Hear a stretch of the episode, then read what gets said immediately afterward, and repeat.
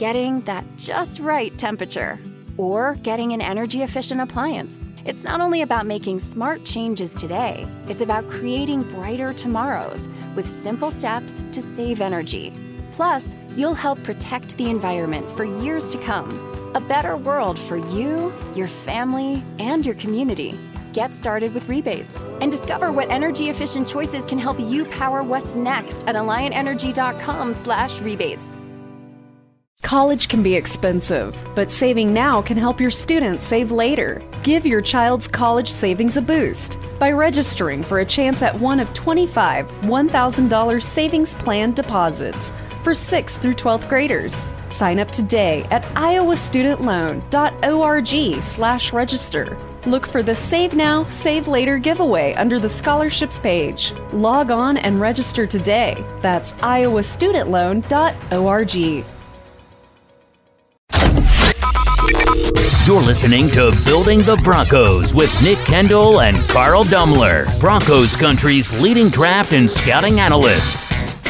Get on over to milehighhuddle.com to sound off on all things Broncos. Welcome in, guys. Welcome in.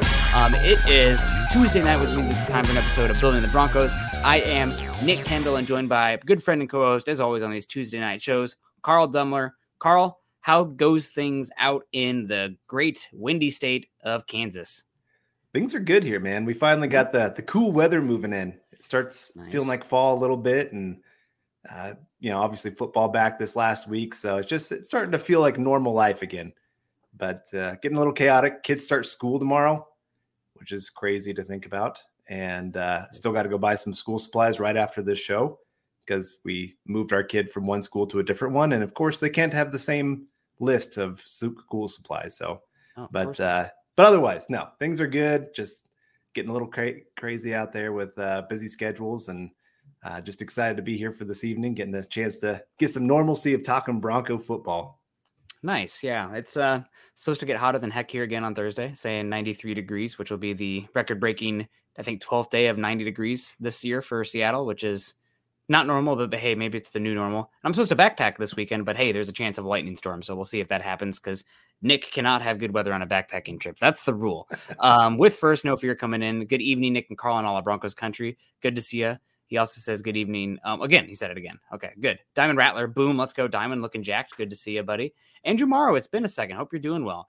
Uh, he said that these are who I heard were waived. Uh, guard Ben Braden, safety Jamar Johnson, running backs Max Borghi, wide receiver Caden Davis, tight end Rodney Williams, and wide receiver Travis Fulgham. So uh, I guess I'm going to be the technicality guy. Actually, um, Ben Braden wasn't waived. Uh, he was released to make room for uh, the Joe Schobert signing uh, yesterday, where the other five you listed were waves today to get the roster down to what it needed to be. So uh, I guess that's the show, folks. No, uh, thank you so much, Andrew, for uh, listening to those out there. Good to see you.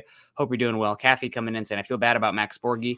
I liked him at Wazoo. Yeah, it's uh, he had a couple really questionable runs um, in the preseason game where there was space. You know, 90% of it is the offensive line, but a few Borghi didn't do that well. Also, I guess there was a, it was early, uh, but I think there was a run in with uh, Borghi and Melvin Gordon that made Borghi not as uh, liked uh, by that running back in there. You know, going a little bit uh, try hard out uh-huh. there, but uh, he'll he'll bounce around. I think he'll end up uh, getting another shot, even if it's not uh, this camp, it'll be next camp.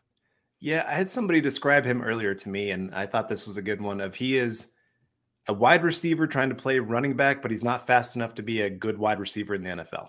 Yeah, and I mean he's got good hands. I think he is a pretty good receiving back, which is it's important in the NFL to have those kind of guys. So, like I said, I think he can catch on with an NFL team. I just don't know how much of a impact he can really have in the NFL. I think it'd be pretty minimal at this point. He's just on that small end, and if you're small, you better be fast. And he, he's not all that fast, I would say. No, I mean he's not got that elite speed that you're looking for, at least. And like I said, in this last game, there were some some bad runs for him, where hmm. I mean he had maybe some of the best blocking of any of the running backs. I mean, it wasn't great blocking, don't get me wrong, but there was a few plays where there was great blocking and he missed it. Just didn't see the hole where it was opening up. And uh, with all young running backs, I mean, Javonte Williams did this last year, where there's plays where they just want to bounce it outside. They want the big play instead of, hey, let's pick up this five to seven yards that's right here that we need that gets us a great spot for being on second down and short and third down and short if you get to that kind of level. And so, like I said, he tried to bounce it outside and missed what should have been a really nice gain for the offense. Yep. Uh, feel bad. Um, again, hopefully he uh, lands on his feet. And also, I think the biggest surprise, and so we'll get into each of these guys in the battles, but uh, Kathy coming in saying Jamar Johnson just never made that step. So, uh, would you agree with me? Was uh, Jamar Johnson the most surprising uh, of this being on this list of the first waived players? It is when Turner Yell is out with a concussion right now. You kind of thought maybe Jamar Johnson would stay on just because just wait for that guy to get healthy and and I, kind of expected that Jamar Johnson was going to get cut, so I'm not too worried about when they get cut per se. You know, whether it's to get to the 85 or if it's to get to the 53, but it's still a little bit could have pushed maybe to get him on that practice squad and just hope that he could live up to that potential of where you drafted him and and thought he was going to be something. I mean, I, I, think you and I both really liked him coming out of college. Mm-hmm. He had some really nice plays and for fifth round yeah, for a fifth, yeah, I should say that he's, yeah. he's not first round talent, obviously. No. But uh, I I probably liked him more than Caden Sterns when the Broncos were drafting at the the safety position, and uh, but obviously sometimes players just have that struggle of making that adjustment, and and like Kathy says, he just never made that next step. He's yep. not really shown that improvement that you hope from year one to year two.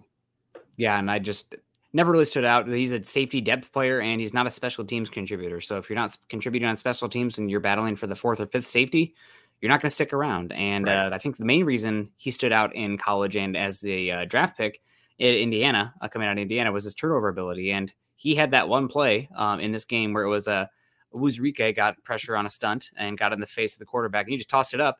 And Jamar Johnson just kind of jumps up, doesn't high point the ball, lets it get into his chest, and uh, lets the wide receiver who became a defender knock the ball away. And it's like, well, the, the calling card, the trump card for Jamar Johnson was supposed to be turnover ability. And if you're not out there making a you know a turnover type of play that you should be making, you're not contributing on special teams, questionable tack- tackling versatility, uh, you're going to be out of here. So I think this uh, this doesn't only this isn't just a negative on Jamar Johnson. We don't want to totally dump on the guy, but also speaks out, I think, for J.R. Reed uh, having a good yeah. preseason game, special teams ability, and uh, Delarrin Turner Yell. I thought he did okay, and uh, Carl and the um, press conference yesterday, I think Hackett said that uh, Turner Yell came back in in that game after being cleared on concussion, so he should be okay. Um, but uh, we'll see how it plays out.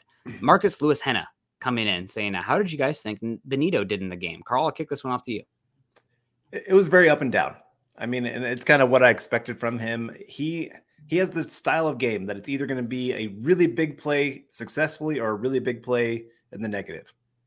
And so there were some splash play, plays for him. He got great pressure. There was one great run stop where he beat the lineman to the spot and got into the hole, made the tackle.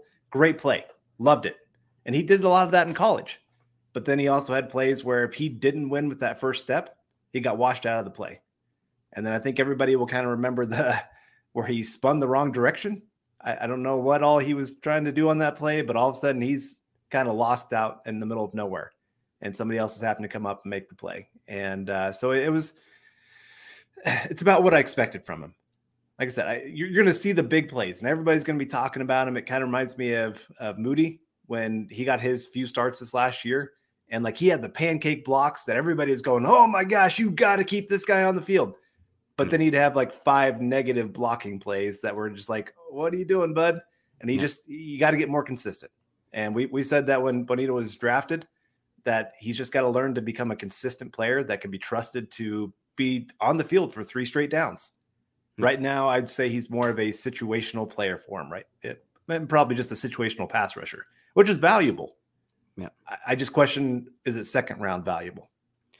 Yeah, 64 overall, last pick in the second round. Um, the speed rush he does have, the get off he does have is very good. And he also had a speed rush with a dip where he pretty much just ghosted uh, the right tackle who's going up against the Cowboys as well. So that was good. But you're right. Um, my big thing with Bonitto is I just don't know if he's ever going to be a plus starter in the league because I don't think he's going to get. He's not going to get bigger, you know. Like he has potential to be a good pass rusher, but he's always going to be limited because I don't think his frame is going to uh, allow him to put on much more weight. And I just don't know if he's going to be able to anchor, set the edge uh, like you'd expect a starting edge, which even if he's, you know, your first edge off the board or kind of a hybrid player like a Kyle Van Noy type of player, uh, there's some value to that, but he's going to have to get better. He can't, he, he has to go from like an F to a D in the run defense department, which uh, not there yet, and also a little bit better in uh, pass coverage as well, which he didn't look super great there in the game. But again, 64th overall pick, he did he did okay, um, and it's what he expected. It's just kind of hard for him to stand out when uh, Baron Browning is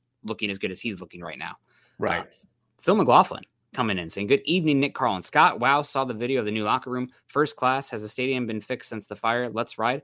Uh, God, uh, I don't know, Phil. I guess that's it's working towards it, but I wouldn't be surprised at all if uh, this is something that the is still being worked upon. So uh, I don't know. Um, I haven't even thought about it. I know I'll let let Russ cook memes uh, there for a bit, and uh, you know Broncos needing a new stadium with Walmart owners coming in, but uh, I don't know if it's been fixed. I'm guessing. I'm guessing it has, but you'd have to we'd have to ask somebody in uh, the operations side of things. Yeah, they, they haven't. Getting that just right temperature or getting an energy efficient appliance. It's not only about making smart changes today, it's about creating brighter tomorrows with simple steps to save energy. Plus, you'll help protect the environment for years to come. A better world for you, your family, and your community. Get started with rebates and discover what energy efficient choices can help you power what's next at alliantenergy.com/slash rebates. Not long ago, everyone knew that you're either born a boy or a girl. Not anymore. The Biden administration is pushing radical gender experiments on children, changing their names, clothes, identities, and bodies. Joe Biden and his left wing allies pushed boys to take estrogen to appear more feminine. They push girls to take testosterone so they grow facial hair. Biden and progressive leaders promote puberty blockers to keep kids from developing to normal men and women. These drugs can leave you sterile, infertile, impotent. Joe Biden and the new left even promote surgery on teens and young adults, removing breasts and genitals. They want boys in our daughters' bathrooms and sports teams. And now, the Biden administration is planning to issue new rules that would force doctors to prescribe dangerous drugs and worse. Tell Joe Biden and left wing leaders across America hands off our kids. Paid for by America First Legal. Said yes or no, at least publicly. I, I would guess they're probably working pretty hard to get that fixed by the time they have their first home game, just because, I mean, that's ticket sales. You want that money coming in as much as possible. And of course, they got the ownership now that can pretty much say construction crews will pay you anything to get in here and fix this. Like money's no option here. Just just do it. And, and so I, I, would guess by week, well, it's week two when they have their first home game, that that'll all be fixed and, and ready to go. So uh, got a little bit of time, but uh, hopefully, hopefully it's uh, progressing there. Want to say hello to Paul. Good evening, Nick, Carl, and Scott, the real OGs, two of the best guys. Paul, you're a great guy too. Thanks for joining us today. It's always good to hear from you. Uh, hope you're doing well. Also, we got Jay Kozad coming in saying not much of a surprise with this round of cuts. Hackett probably hates to cut players, being he's a players type of coach. Yeah, I mean, I'm sure that's true, but I think a lot of players uh, dislike it as well, and I'm sure Paton uh, dislikes it too. So he's the one making the cuts. Uh, more obviously, it's a discussion, but uh, yeah, it's an ugly part of the job. But also, a lot of those guys had a chance to go out there and live dreams and cash a pretty good check um, as well for that time period. So yeah, again, um, a bunch of them will stick around and have other chances uh, later on. Have you ever worked a seasonal job before? No, I have not. Okay, I, I worked one one time where it was high competition you know, like we're we're bringing on 40 people, five of you will have a job at the end of the season. And uh going into that meeting, oh my gosh, it is nerve wracking. I, I, can tell you that. But uh, I, I did make the cut. Oh, hey, just got to do that little quick brag there. But uh, for this yeah, job. I, no. yeah, no, it, it's. Uh, I, I agree. I, I, don't think Hackett likes it. Obviously, yeah. he loves his players. He invests in them. He tries to get to know them personally. And I mean, we saw what was it? He went out with Russell and Ciara to a concert. You know, I mean, obviously that's his quarterback, but he does that with a lot of players where he's trying to get one-on-one time with them. And so, yeah, I'm sure this is probably the toughest part of being head coach is being part of these meetings and figuring out who's not going to have a job tomorrow. Yep. Yep. It's uh part of the business. It's the deal you make to get a chance in the league, but still sad um, and hope hoping for the best for all these guys, no matter what uh, their future holds. Uh, Jay Kozad, oh, he already got this one. We also want to say hello to Dylan coming in. Sup, Broncos country. Make sure you hit that like button on the way in and subscribe if you haven't already. Absolutely. EJ in the house. Good evening, Nick and Carl on Broncos country. I guess Jamar Johnson won't be taking over the strong safety job with KJax like we all expected. And uh, I wanted to get into this a little bit. This is something that I really love about the uh, the draft theory here uh, with uh, George Paton. Obviously, this is one of his first picks that had a real chance and didn't make the team. Um, but we've seen this now back to back drafts now, uh, where we'll go back to 2020 first. He took two players at the same position in the day three of the draft in Caden Sterns and Jamar Johnson. Now, fifth round picks don't normally hit, but if you need to try to find yourself a starter or a quality player at that position, it makes a lot of sense uh, to take two. I know a lot of fans will be like, oh, we just took a safety. Why would you do another one? The odds of a fifth round pick becoming a even like a first rotational player, not great. Uh, most of those guys flame out. If we just went back over the history of the Broncos' fifth round picks, it would be rough. Uh, but we saw that in this draft as well. Matt Henningsen, uh, as well, two interior defensive linemen, maybe not a one for one style wise, but definitely two to keep an eye on for. And also you have Faion Hicks and Delarrin Turner Yell. So uh, look out for that as part of the the hedging. You know, day three picks don't have a good hit rate. You want to get a certain position though, take two. If you have the draft capital to do it, take two. Yeah, for sure. And and they are positions that usually have pretty expensive players. Yep. Uh, you, you think of like the defensive line. You're you're kind of hoping uh, either if you're going to have to pay Chubb, you're probably not going to be able to play Dre'Mont. Well, now you've got some options that maybe could fill in for him. That's the nice thing with the Broncos kind of moving some players around to the edge position. Maybe they can keep it cheap if they have to lose Chubb, that they can still have some some starters out there that can actually do something for them. Uh, you know, the Broncos are just they're trying to hedge for positions that they know are going to get expensive very quickly. Yep. And yeah, K-Jax, he's getting older. This is his last year with the Broncos, or most likely. I guess I, I shouldn't say 100%, but uh, but yeah, Sinji, thank you. My guys, Nick and Carl, you're our guy as well. So we appreciate that. And we appreciate all of you just being here with us this evening and getting a chance to talk Bronco football. And, and I love this one right here. Mike Gibbons, you are right. Good evening, Nick, Carl, Scott, and Broncos country. Good to hear Billy Turner and Randy Gregory are coming off the pup list that is probably the biggest news of the last few days, really. I mean, the, these cuts, they're important, but getting these two guys back on the field, uh, how do you think Calvin Anderson did? Because he is one of the few starters that started.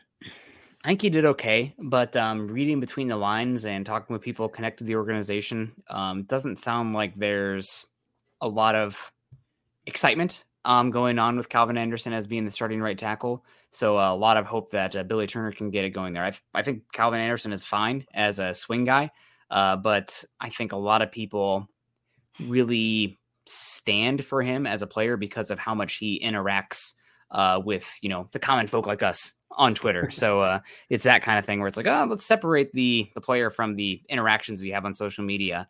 Um, yeah. And doesn't sound like he's really taken it and uh, run with the big opportunity that he's given. Right. Well, it's kind of like Caden Davis. I know a lot of people were kind of excited. He's always listed as the the guy's first out for every practice. Like I think there wasn't a single practice that he wasn't the first guy out there. Yeah. The, the thing here in the NFL is it's it's cold hearted. You know, if you're not the the talented guy, even if you are the harder worker, you might still not get the job. And uh, that's always tough to see. You, you love to see the the hardest working guys get the best opportunities to to go out there and win. And Calvin Anderson, I mean, I don't doubt he's worked really hard to to get his opportunity, but he's just always kind of shown he's just he's that like I said, he's a better swing tackle than he is probably a starter in the NFL. He's always going to be kind of that guy that's right on the edge of of that roster for most teams. Yep. And uh, he's gonna he can have a long career being that swing tackle because, like I said, that's valuable. You need it. You need a guy that can can come in and do okay for you at either position. Yep. But uh, to actually be the starter, yeah, I I've been pulling for Billy Turner when we did our all AFC West team. I had Billy Turner as my right tackle. I think That's, you did too. I think I did too. That's the right tackles in the AFC West, though. Yeah, but it just that's what you're kind of hoping for because he has a little bit more upside to actually be a quality right tackle. And breaking news here: it was uh, Drew Lock was going to be the starter. I don't know, not to make it bring it, keep bringing this up. Uh, Drew Lock was going to be the starter for the uh, Seahawks this week, um, right? For the versus the Chicago Bears in their preseason game. Got first team reps for the first time today. Uh, according, this is via 40 seconds ago. Ari Meirov, uh, my sports update, does a lot of stuff. Uh, Drew Lock just tested positive for the sick bug and is going to be out now. So, oh. uh, I was hoping to see Drew Lock week one versus the Broncos because, man, the narratives just write themselves. Uh, but uh, this probably does not uh, does not help the cause there. So Drew Lock with the sick bug there. Um, and there it is from Adam Schefter as well.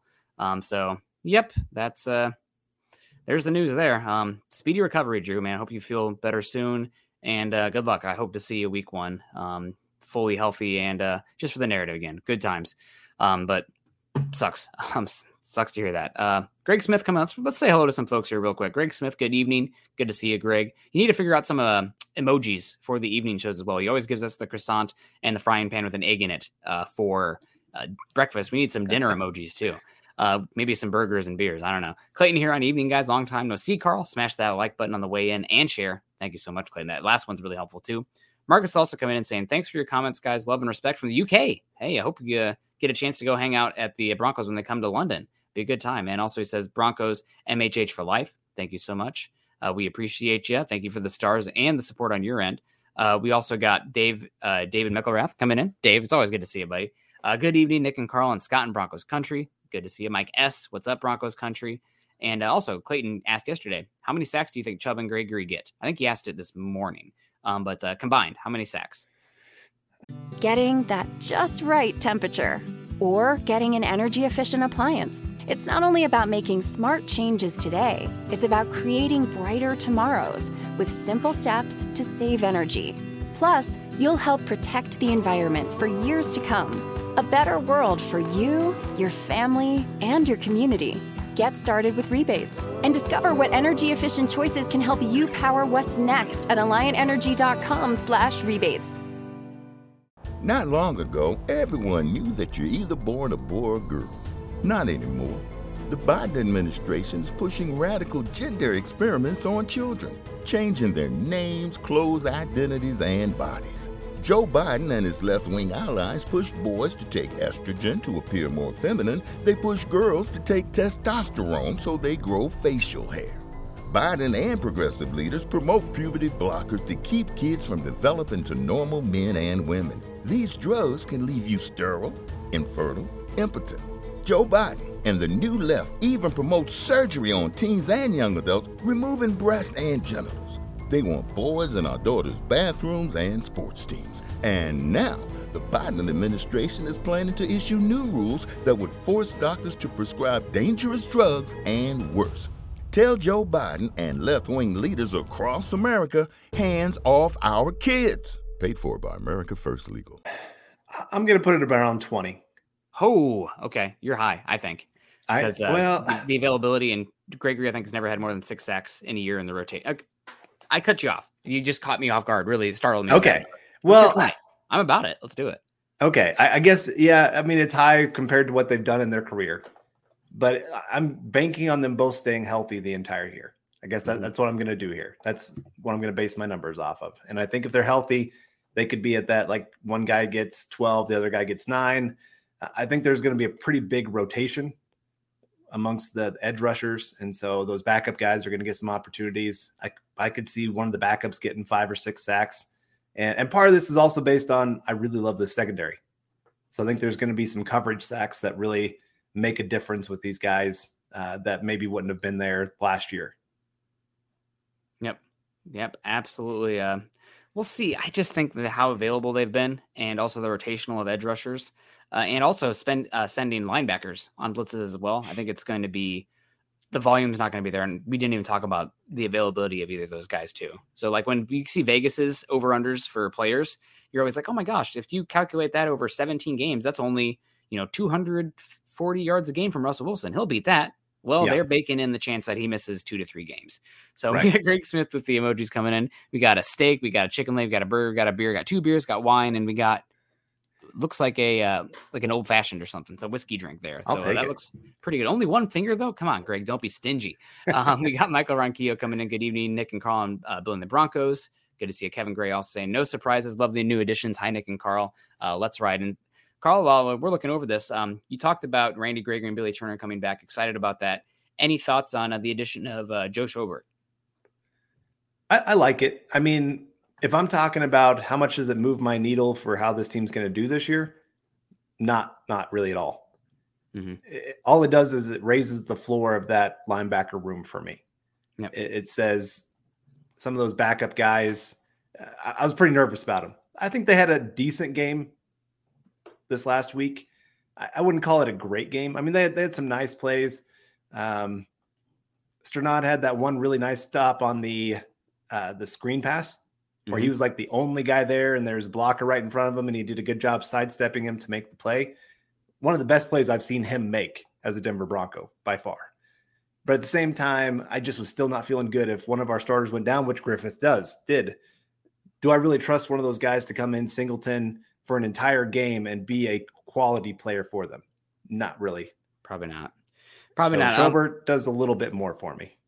Yeah, you're definitely right. I think this is again another uh, floor raising move. I know that the Steelers defense last year, the run defense specifically, was horrid. Now I think a lot of that falls on uh, losing Stephon Tuitt. Uh, also, Devin Bush has been pretty horrible coming back from that ACL injury. Um, definitely trending towards a bust. I guess you know even if the Broncos didn't hit uh, the picks, Risner would be a better. Pl- Risner's a more valuable player right now than I think Devin Bush is, and that was you know 30 picks apart. So the linebackers sometimes, man. But the floor raising play, I think the linebackers for this team should be fine. I was hoping to see Jonas Griffith this year. I think this is probably a hedge on him, uh, somewhat being young. And now you have him dealing with an injury. You'd never know about Josey Jewell given how many injuries he's had in his young career to date. Um, I will be curious though. I don't think Schobert or Jewell are neither of these physical dominating presences where you want to blitz them. And I saw a lot of looks from uh, even in the preseason game, Ejiro Evero uh, lining up the linebackers over the A gap or the B gap and sending them uh, with different types of packages and dropping an edge rusher into space. Schobert doesn't really seem like that kind of guy. Neither does Jewell. So curious to see what they use there. Maybe this is a thing where that specific type of role, if Griffiths is a little bit slow coming back, they'll use one of those edge rushers and have an extra one there over one of those gaps. But I'm uh, fascinated to see how it all works out, uh, given the the quality on the defensive line. And bringing this linebacker, I feel much better about the linebacker room. Still question the interior defensive line depth. I think that and the cornerbacks, boundary cornerbacks outside the top two are the biggest questions now on defense. So let me ask you if if Griffith is ready to go week one, who are the two starting linebackers for you? I probably have. It depends on the down and distance. Uh, I think Griffith is more of the run package, early down kind of guy unless you're looking to specifically blitz with him. And where Schobert, I think, is more going backwards side to side, uh, paired with with Jewell being the the, the standalone guy early on. It could change. Um, it yeah. could be like Schobert's a little bit better in coverage, and uh, they take Josey Jewell off the off the field. I think that's probably you know midway through the season because Schobert's still going to be pretty new to the scheme. Um, but I think you're going to miss and ma- mix and match with uh, Schobert and both uh, Griffith early, depending on the package. And I also think this opens up the field and pathway for uh, Griffith getting more special teams reps, where right. reps, which is what he was brought in to do originally. I mean, he was a special teams uh, dynamo, height, weight, speed guy. Excited to see what he can do at linebacker, but now it's not. You're not dependent on him breaking out this year. Yeah, yeah. It, it was tough when you watch. I mean, we only got a two play sample of yeah. him on the field, but last but year looked, as well, he was great. Right, but I mean, he looked great in those two snaps yeah. where he was in the right spot, right time. It was explosive, getting to the ball. I mean, he was right there when he dislocated his elbow which I can't imagine that pain. Yeah, nope. I, have been around one dislocated elbow as a EMS. Nope. It, it looked bad. was it Harry Potter Chamber of Secrets? Was that the one you're talking? No. Okay. Yeah. Something um, like that. the, the, okay. Oh, yeah. uh, Andrew Baker coming in. Sup, Carl, Nick, and Scott and fam. Hashtag building the Broncos for life. I like that hashtag. And also we got Travis um, Delaplane coming in here with a cute picture of his kid coming in uh, saying, "How about our backup that was on fire?" You think which backup do you think he's talking about here? well, I'm guessing Josh Johnson. Yep. Yeah. No, he he did. He had a great game. He eased at least a little bit of my concern of him being a backup, considering we'd heard that he hadn't had a great camp.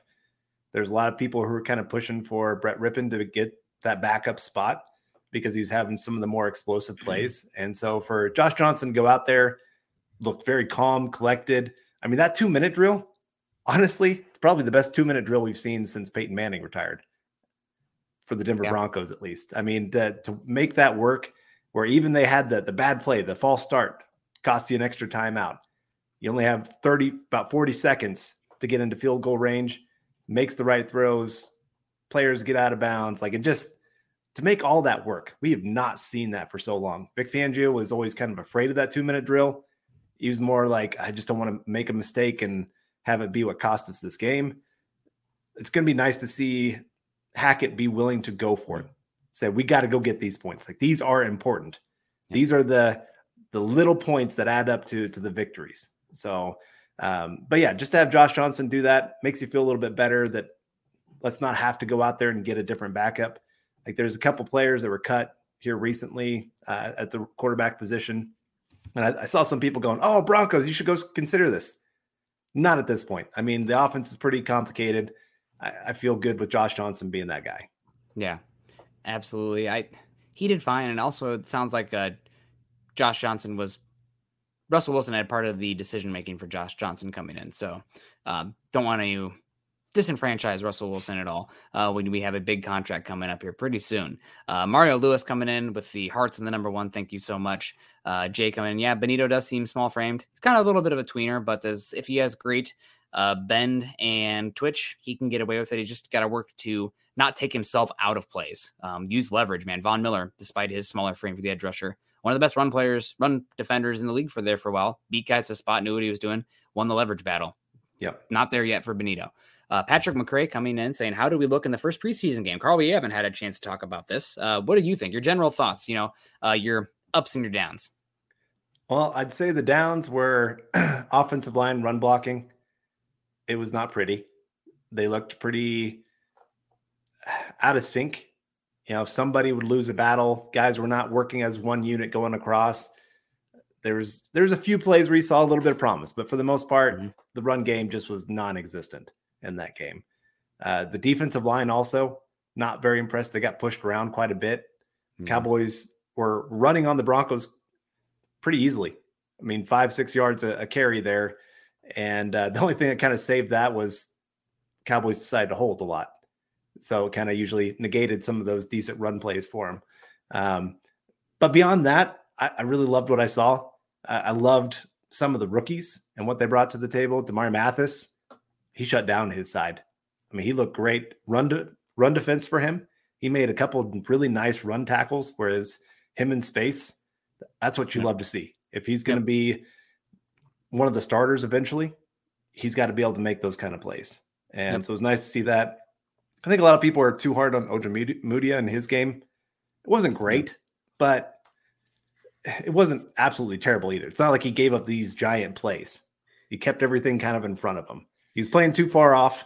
He should have been a lot more up t- towards the line of scrimmage, but he had outside leverage and it looked like he was expecting inside help, but the safety and I think it was Bassey uh, swapped uh, roles um, and Sterns uh, carried the slot player uh, up the seam where he was i think bassey then uh, didn't continue on so yeah. Um, definitely this upsetting gave it that third down but uh, that's one of those ones where you did want to look at the all 22 and also talk with a player you know what were you thinking here what was your assignment were you supposed to have a uh, outside leverage and playing it soft because you were expecting help over the middle that's what right. it looked like um, to me uh, but again uh, want them to be a little bit more even like i said earlier one of the bigger concerns in the defense now is uh, especially with Darby's injury history. Uh, the first guy off the bench there. Do you trust Ojemudia to be out there as your, you know, one of your primary three cornerbacks? Yeah. You know, I'm, I'm wearing my Iowa shirt right now, but um, you know, he's a Bronco now, so I'm not going to be not try to not to be biased to him anymore. And uh, just hasn't been the uh, hasn't been consistent out there. So hoping to see better. Hopefully, he cashes in on the OTAs hype that he had. Yeah. Uh, Chase Wellner coming in saying this is random, but could uh, Browning be the third best edge in the AFC West or the best number three edge in the AFC West? He he has the the the athleticism to be that for sure. Mm-hmm. You know, I mean, we got to see it on full display. I mean, talking about the great things that were happening out there, you got to feel a little bit better about the edge depth. Malik Reed didn't embarrass himself by any means. He made some nice plays as a run defender. He was pretty much in position most of the time. Made a couple really nice stops, and then even got a little bit of pressure. Bonitto got pressure as well, and then of course Baron Browning, probably player of the game, I mean, if we're looking at impact plays, that that guy was everywhere and mm-hmm. showed a nice array of different pass rush moves, setting himself up with different spin moves. I mean, that spin move was that was classic. Gotta yeah. love it. And, and, his ability to stay balanced as he came out of that spin move was something huge. Um, yeah. Getting that just right temperature or getting an energy efficient appliance. It's not only about making smart changes today, it's about creating brighter tomorrows with simple steps to save energy. Plus, you'll help protect the environment for years to come. A better world for you, your family, and your community. Get started with rebates and discover what energy efficient choices can help you power what's next at alliantenergy.com/slash rebates. Not long ago, everyone knew that you're either born a boy or girl. Not anymore. The Biden administration is pushing radical gender experiments on children, changing their names, clothes, identities, and bodies. Joe Biden and his left wing allies push boys to take estrogen to appear more feminine. They push girls to take testosterone so they grow facial hair. Biden and progressive leaders promote puberty blockers to keep kids from developing to normal men and women. These drugs can leave you sterile, infertile, impotent. Joe Biden and the new left even promote surgery on teens and young adults, removing breast and genitals. They want boys in our daughters' bathrooms and sports teams. And now, the Biden administration is planning to issue new rules that would force doctors to prescribe dangerous drugs and worse. Tell Joe Biden and left wing leaders across America hands off our kids. Paid for by America First Legal. And so, yeah, I, I think he could develop into it. Right now, if I was saying, yes, he's, I, I wouldn't say he's the best one at this point. He's still got yeah. a long ways to go in his development. I think that's part of the the main reason the Broncos kept him in for four quarters. Yep. Is they're going, we got to really develop this guy in a short period of time at a very important position. Yep. And because they're going to rely on him a lot this year, where they're he's going to be the number one guy to come in there and spell these starters. And like you said earlier, they've got injury history. There's probably a good chance he's going to start two, three, four games this year. And even if he you, doesn't start, you're talking a lot of snaps because it's a yep. rotational position. Right. So, but he did well to show himself for that first game. And I, I think he could really develop into that. Uh, I, I, think, you know, you, you got to feel excited about that in the sense of, you know, Bradley Chubb. Let's say he doesn't live up to the hype and, or even if he does live up to the hype, can you pay him the kind of money that he's going to maybe demand? Well, now you might feel pretty good that you have a guy that could come in and be a starter quality guy for you. Yeah. It's going to be on a cheap rookie contract. So 100%. that's the, the great thing you were talking earlier about just how you're trying to develop this whole entire roster. This is what you're trying to do. You're trying to fill in those spots that that could lose a player in a year or two. Yep. And to answer Chase's question, right now I'd probably put the Chiefs um, having the best number three because Karlaftis was had, even had a better uh, preseason week one game than Browning did probably, and uh, I think I trust Carlos Dunlap a little bit more than Browning as well. A different kind of players, but uh, probably say the Chiefs just because the sample size things, but Browning is definitely knocking on the door there. Uh, Phil McLaughlin with the stars. Thank you so much, Phil. Saying I think I liked uh, was communication and time management for the preseason game. Yeah, definitely a lot of communication, and I thought Hackett did pretty well to uh, simulate being in a real game with the timeouts going into the first half or going out of the first half with zero timeouts. Good job. Yeah. So I was listening to somebody the other day. They're talking about the the Fangio period here with the Broncos uh, I guess a lot of players were really upset with how bad Fangio was with technology and mm-hmm. communication. Like it took a long time to get plays into uh, into the huddle, and so then a lot of times they were breaking a little bit later than they liked, and uh, and he just had trouble understanding what his job was on each play. And uh, you know, sometimes those older guys they're not used to all this new technology that's right in front of them. Thankfully, Hackett, that, that's not a problem. No. Heck, he brought in one of the people that's on his staff is just here to coach the coaches, to coach them of how to to communicate to these players. And so like the coaches love this guy, I guess, because they're like, hey, we bring all these ideas and say, hey, this is the point that we want to get across. How do you think would be best for us to get this across to the players? And then the guy will design some kind of computer system or something like that to get the point across. So it's really cool to hear some of these new modern things the Broncos are bringing into the system. Yeah, absolutely adapt or die, right? I got to get into that. Just like these uh, live streams, DeAndre knows what it's about. Let's see, we're getting closer to week one, boys. Let's go. And also, Mandingo giving us the announcement here that they just announced that the stadium has been repaired and they're ready for the season. Good to hear. Um, oops, sorry, Scott. I'll take my hand off here. You pulled one up. There we go. We got Charlie Dominguez coming up here with the stars over on Facebook. Thank you so much, Charlie. And if you have any questions for us, consider that a down payment. Uh, we'll get to you.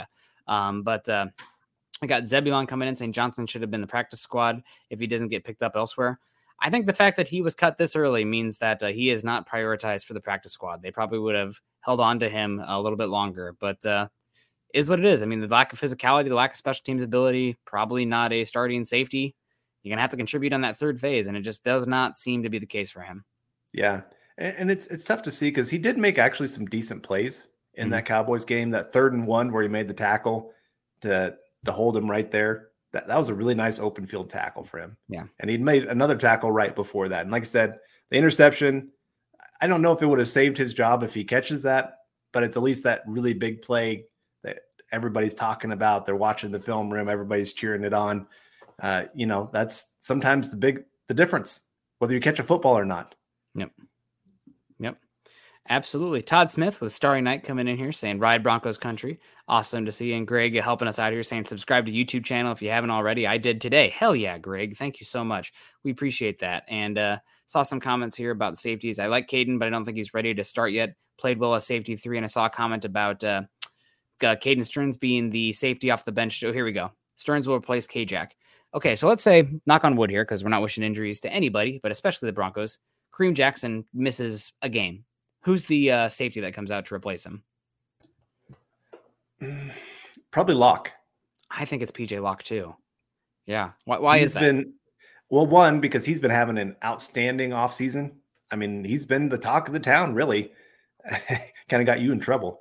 But uh, no, he had the great interception. Although I will say, and yeah, Kiowa, Kansas, that's a little ways away from me, but uh, good to see you here. Always good to see another Kansan.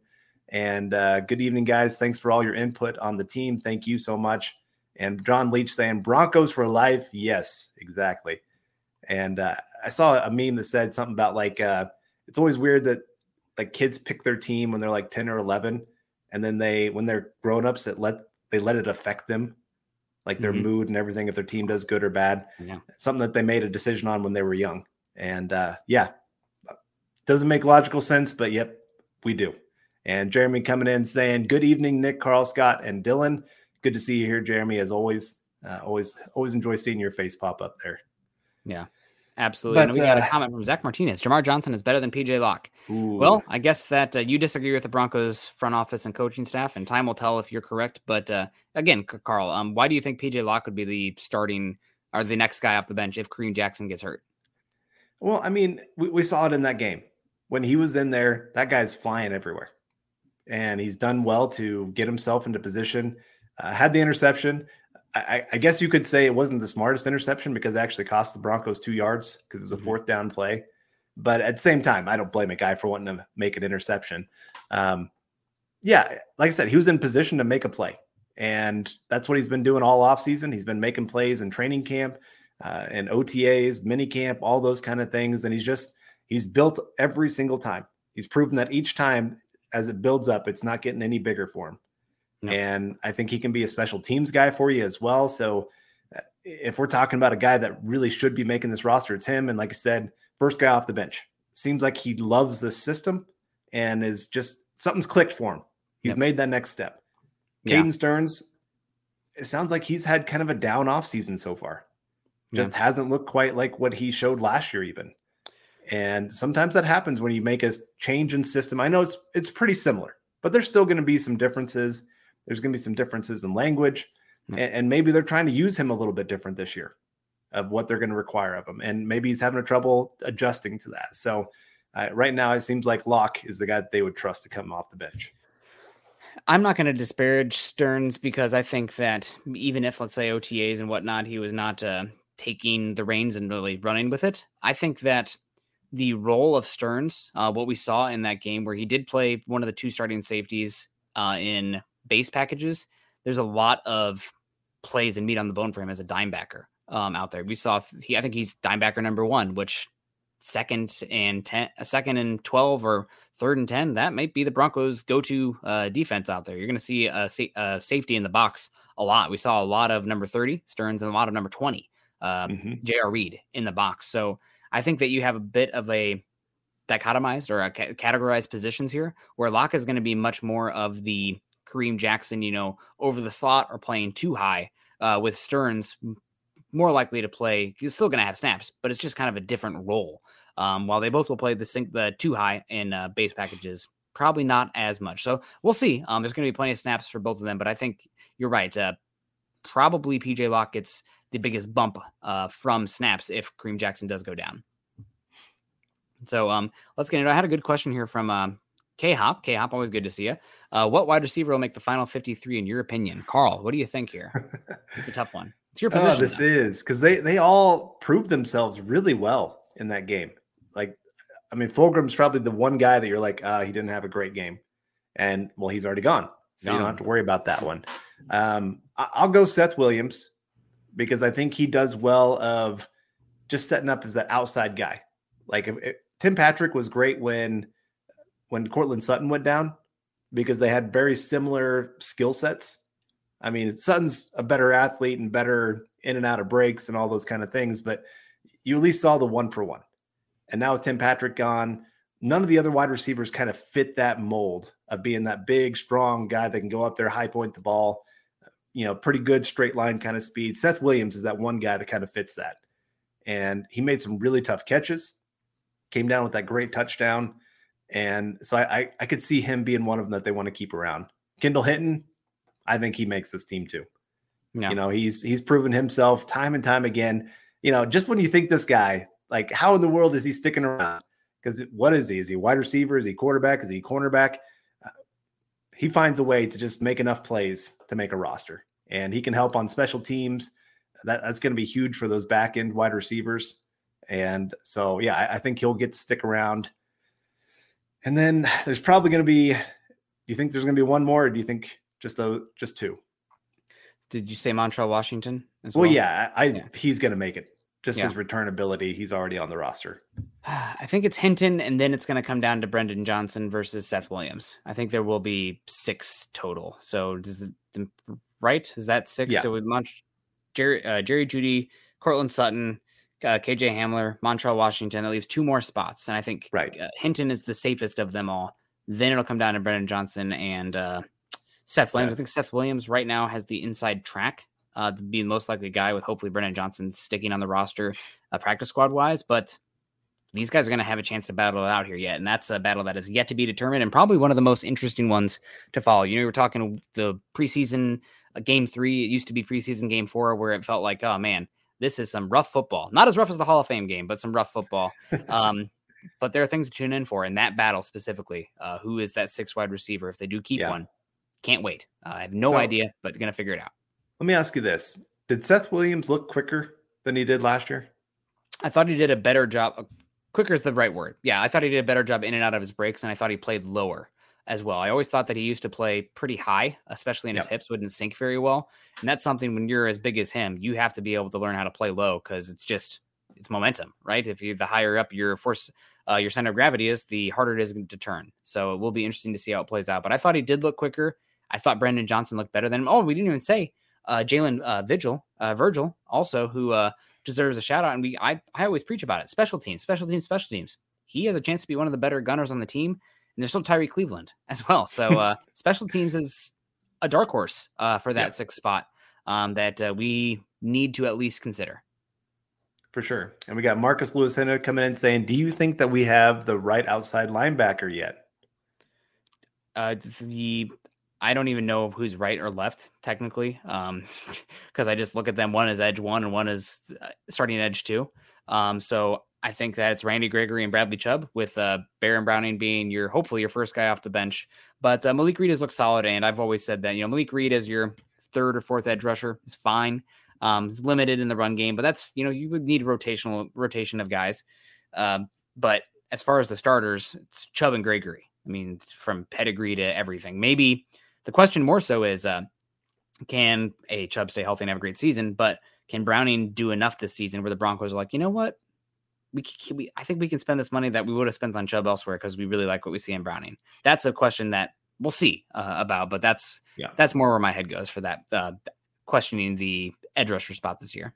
Right. Well, I kind of think of it as we talked about this before, but you know, if it comes down to whether you pay Dre'Mont or you pay Bradley Chubb, well, it could be both it, um, with the new ownership, with how the yeah, I, you can make it work. Yeah, but you know, like if you have to make a choice, well, then part of that evaluation is going to be okay. If we lose this guy, who do we have to come in for him? Yep. Well, right now, I'd probably feel better about Baron Browning than I would any of the depth guys on the defensive line. Now, given two of them are rookies, they can make a giant leap year two that you start feeling really good about them. But right now, I mean, I don't think Uwazurike, uh, Uwazurike or uh, or Henningsen um, make you feel great right now about that position. Yeah, I do think that this is something that Scott and I talked about on Monday um, on uh, Broncos for Breakfast. But were you surprised at all that, that we didn't see any of uh, DeShawn Williams in that game? I, maybe I'm wrong. Maybe he did play some snaps, but I don't think I saw any DeShawn Williams out there, which is considering what I thought of him um, coming into this game. That makes him pretty darn safe and uh, yeah. a big part of the plans here, which I thought, you know, great player starting this season in uh, in base when you have three interior defensive linemen, but uh, to put that stamp on him was surprising. I, I guess it was maybe more surprising for me with Mike Purcell. Hmm. He's coming I, up. I, he's older. Yeah. Yeah, I, I guess. But I mean, I guess maybe that's the sign that he's safe too. Yeah. Yep. I I was a little bit surprised just because I've heard some rumblings that the Broncos haven't been too excited about him this offseason so far. He's been okay, but nothing too outstanding. And there's talk of, you know, like when cutdowns start happening, looking for that true nose tackle, seeing if there's a guy that you can get for cheaper option. Um, cheaper, younger, and, healthier. Right. All those kind of things. And so, but I, I feel like this kind of makes it a little bit where they're kind of going, yeah, he's going to stick around. He's going to be around here. So for us, I don't know. Yep. We'll see. The interior defensive line is definitely, we talk about the rotation, you wanting that at edge rusher. You also need that on the interior defensive line. Uh, so we'll see um, how it plays out.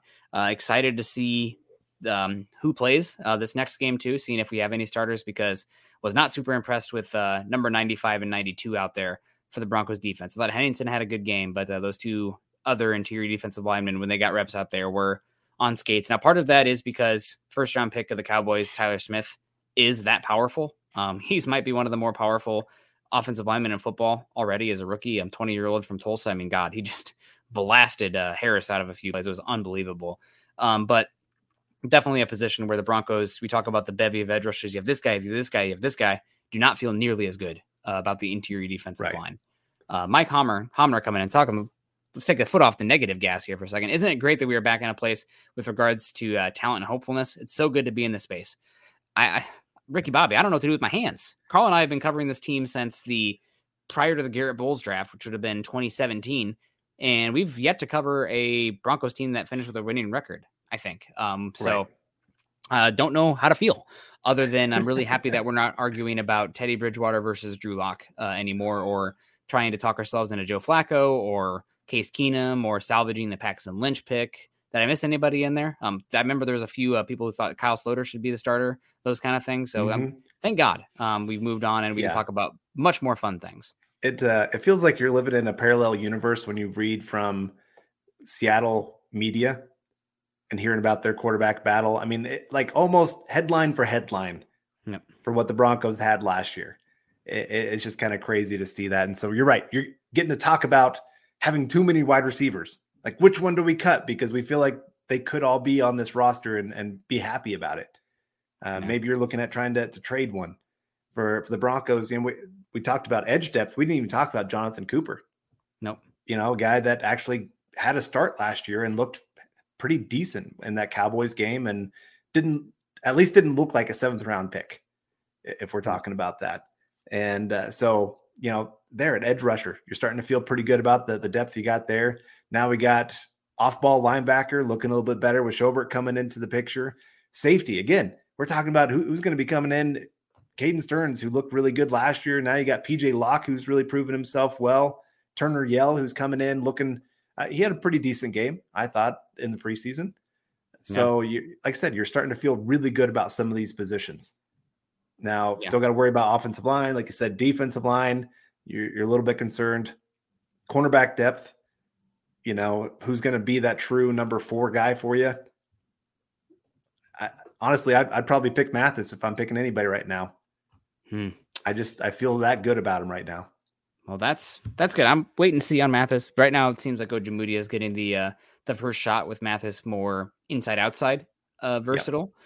but uh, we'll see. Um, cornerback is question going forward, but we uh, we're gonna get more games of these guys seeing them. Um, as long as Darby, we don't need to see Darby or Surtain at all uh, in preseason, as far as I'm concerned. Let's keep those guys healthy. Um, we also got uh, Jeremy saying, listening to Forging the Falcons shows me how blessed we are as Bronco fans. Yeah, Falcons are in a uh, a dark place right now. Um, yep. But they're in they're uh, they're trending the right way. They're not rudderless. You know, I think they're uh, towards a uh, bouncing off the bottom season, which can spring you forward. Just look at the example I keep using on the show is the uh, the Bengals. Things were pretty listless there for a bit, but they got the first overall pick, Joe Burrow, and then they got Ja'Marr Chase, and they had a bunch of cap space because they got that all the books in line. Things right. can change, turn around very quickly in the NFL if you have direction. Right. I, I always think of like Carolina right now. That place is a, a mess. Yeah, I like a lot of their defensive pieces. They got um, some, but it's still like don't know exactly what all they're doing at quarterback. It's like they're just throwing as many darts at the board as possible and just hoping one of these former first round picks can do something. I guess there's worse idea that you could have out there than doing that, but uh, maybe Geno Smith and Drew Lock battling it out. But but yeah, I just feel like you're right. I think the Falcons at least have some kind of plan and, and action. They're they're yeah. building towards something bigger. So uh, sometimes you just got to have that patience, like we've had for the last six seven years here in Denver. You're you're hoping now we've got a plan in place. George Paton's got this figured out. He knew it was going to be a two three year plan, and now we're starting to see it come into action and feeling really good about it. Yeah, Absolutely. Uh, Jeffrey coming in over on Facebook. Good to see you, Jeffrey. Hope you're doing well. Happy Tuesday to you. Uh, saying, do you see us picking up any players cut from other teams to upgrade certain positions?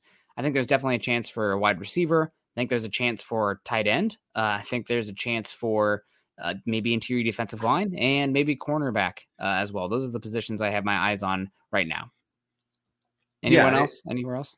Right tackle. But I mean, I feel like the issue with right tackle is that the reason the position is so valuable is because – the scarcity of the position. So you're not really finding guys off the street where you probably can with wide receiver, linebacker, maybe cornerback, not as much as those other twos, but uh, definitely, definitely areas to look at. Right. No, I'm I'm with you right there. you you would hope for somebody to be cut. The only way that a a right tackle that of any quality sit in the market is because their contract is just so big. The mm-hmm. team's kind of going, we got to get this under control. Probably would have already happened though. Yeah. Right. Like that guy would have already been cut. So I don't know. You're probably uh, your, your bet is made there, and you're hoping for the best. Um, good luck, Butch Barry. You better get it done. but uh, we'll see. Charlie Dominguez coming in here. How do you guys feel about the Broncos getting no love in the top 100 rankings, uh, NFL top 100? From what I've seen so far, we have Russell Wilson at 61, and we also have uh, Justin Simmons at 81. Um, for me, this is a bunch less, uh, even less meaning than Pro Bowls uh, coming in here. The voting list here, and uh, the Broncos will not get respect until they win. So yeah. start winning. Things next year, the, the list a year from now will be a lot more enjoyable. But for now, uh, let them hate, I guess. We'll use a moniker from a, a darker time. Yeah. I mean, you think about during those Peyton Manning years, Broncos were just all through that list like crazy. And uh, so Russell Wilson, I mean, he's had other players get big bumps because of him being on the field for for the Seattle Seahawks you got to think about like wide receiver being such a dependent position. We don't know what Courtland Sutton and Jerry Jeudy could be. It wouldn't surprise me if either of them are a top 50 player on that list next year after they go for 1,200 yards and 10 touchdowns. Could happen. You know, yeah. you think of offensive linemen. I think, did Garrett Bolles make the list? Uh, I don't think we've gotten that high yet, but based on the names I'm seeing here, not likely. Okay. Um, you know, maybe he gets back onto that kind of area. Uh, you know, he had that second team All Pro season. Could probably Rashawn do Slater something. came in at 79. Is Garrett okay. Bolles better than Rashawn Slater? Tyron no. Smith 92. Right, and you know, again, a lot of these players are being listed because they're on those winning teams. Yep. Like Mac Jones being on that list, he did not have a top 100 season. No, like for a rookie, it was it was decent, but not top 100. Come on, no. people. so Eh, he just gets kind of that bump. One being in the Boston market, so he gets a lot of talk national wise. Um, and then, like I said, he had a decent season. They made the playoffs. People are talking about him. Yep. I, I don't think he'll make the top 100 this next year. Yeah, probably not. Uh, Dolph World coming in. Uh, should the Broncos trade for Roquan Smith? Any trades or sign someone?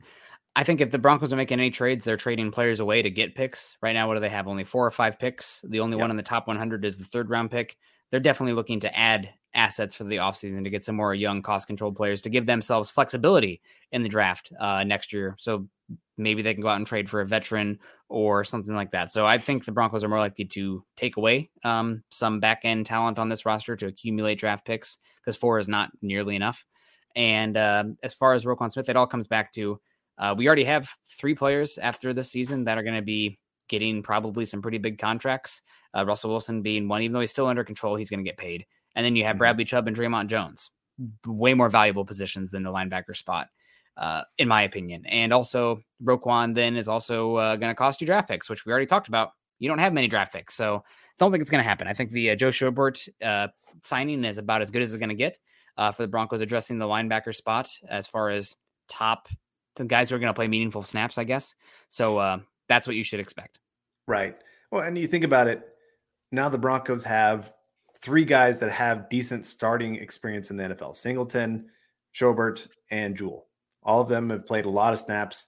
And Griffith, you feel really good about him. And you said it earlier about the Broncos playing a ton of dime. Mm-hmm. Well, that means most likely one or zero linebackers on the field. Yeah. So you really don't want to keep adding to that position when they've devalued it in this system. Uh, you know, he's coming from the the Rams system. And I, I know you can do this, but can anybody name one of their linebackers from last year? Von Miller, outside linebacker. Well, but, off yeah, ball, yeah, yeah off yeah, ball linebacker. Can anybody name one of their players? Probably not. It, it wasn't a valued position. Yeah, they, they figured good enough is good enough. Hmm. Like we we can make this system still be elite even without that kind of player being there. Yeah. Uh, so you, you just got to keep that in mind. There's certain positions in each system that are more highly valued than others, and, and some of them that are, are lower. I think of you know like for Fangio, he really put some more value, I'd say, on safeties than some systems. A lot of systems don't have value for safety. You think of the the Wade Phillips system. He valued those those outside corners and their ability to cover one on one. That's why Aqib Talib and Chris Harris and uh, and Mark Lewis. Thank you very much for tuning in. Appreciate it, you out there in the UK. Um, yeah, go get some sleep. But thank you for tuning in. Yeah, appreciate you really contributing to the show today. And uh, I will say about the uh, the linebackers for the Rams, it's a lot easier uh, to put play, you know, zero war players out there when you have Aaron Donald in front of you. Uh, but and Jalen Ramsey. But uh, I digress. Your point still stands. Um, linebackers, safeties, you don't have to spend premiums to get good players there. Um, so we'll see how it works out. But excited um, about the defense overall. I thought they looked really good, and I kept saying early in this. I mean, with you, with Scott, with Luke, uh, early in the year, I expected the Broncos' offensive line needing to come together because I thought the passing game was probably going to take a little bit of time with Russell Wilson. This is probably that probably is somewhat even exas- exacerbated uh, by the Tim Patrick injury happening. But I'm all the offensive line worries are now ramped up even more. I'm feeling better and better and better about the defense. Really, maybe it's going to be the defense uh, that leads this team through some early games, first quarter of the season, where you know you have a little bit more of a feeling out period with the offense starting to gel and whatnot, rather than the running game needing to come together to uh, help hold the hand of the passing game. Which is I'm no disrespect to Russell Wilson, it's just that the coordination takes a little bit of time. I mean, remember the first five games with Peyton Manning, not not great uh, in 2012, and then caught fire. Sometimes it takes a little time. Tom Brady and, and the Bucs, I think they took about yep. eight games before they really started figuring some things out. Yep. And uh, so you're right. Uh, if the defense can kind of carry them through, I'd say the easier part of the schedule. Yep. You know, you you can go win some of these games that, you know, 24 to to 20 because of this defense. And so, you know, thankfully that that's going to be the nice thing is it kind of reminds me a little bit of that 2012 season where they did have a top five defense and a top five offense. You know, once the offense got going, all of a sudden those two working together, it was a thing of beauty. Man. And uh, I hope we have better results than how that season ended. but but I, I, could see something very similar to that of, you know, like I said, given five games, six games, and then all of a sudden that offense starts clicking. Defense doesn't have to carry them every single week. And boom, you got yourself a very nice one-two punch going at them if you can win so many different ways in the NFL. No, absolutely. Well, guys, uh, we're about in at an hour now, and uh, Chad wants us to go 45 minutes, but we're just so trained for the hour. So, uh, sorry for the extra 15 minutes. We won't charge you on that one, but uh, we got to get on out of here. Uh, thank you so much for joining us today. Make sure you're joining. If you're on Twitter, uh, make sure you're joining, uh, following Carl on Twitter at Carl Dummler MHH and myself as well at Nick Kendall MHH. Also, make sure you're following our show specific account at BTB Football Pod for Building the Broncos, and of course at Mile High Huddle, the mother the mothership account, where it's not only the podcast stuff coming out there, but all the articles, plethora, bountiful of articles, and that's just ramping up as the season progresses. Uh, make sure you're checking us out and following us on Facebook with our Facebook community there at facebook.com forward slash Mile High Huddle Pod, as well as facebook.com forward slash Mile High Huddle.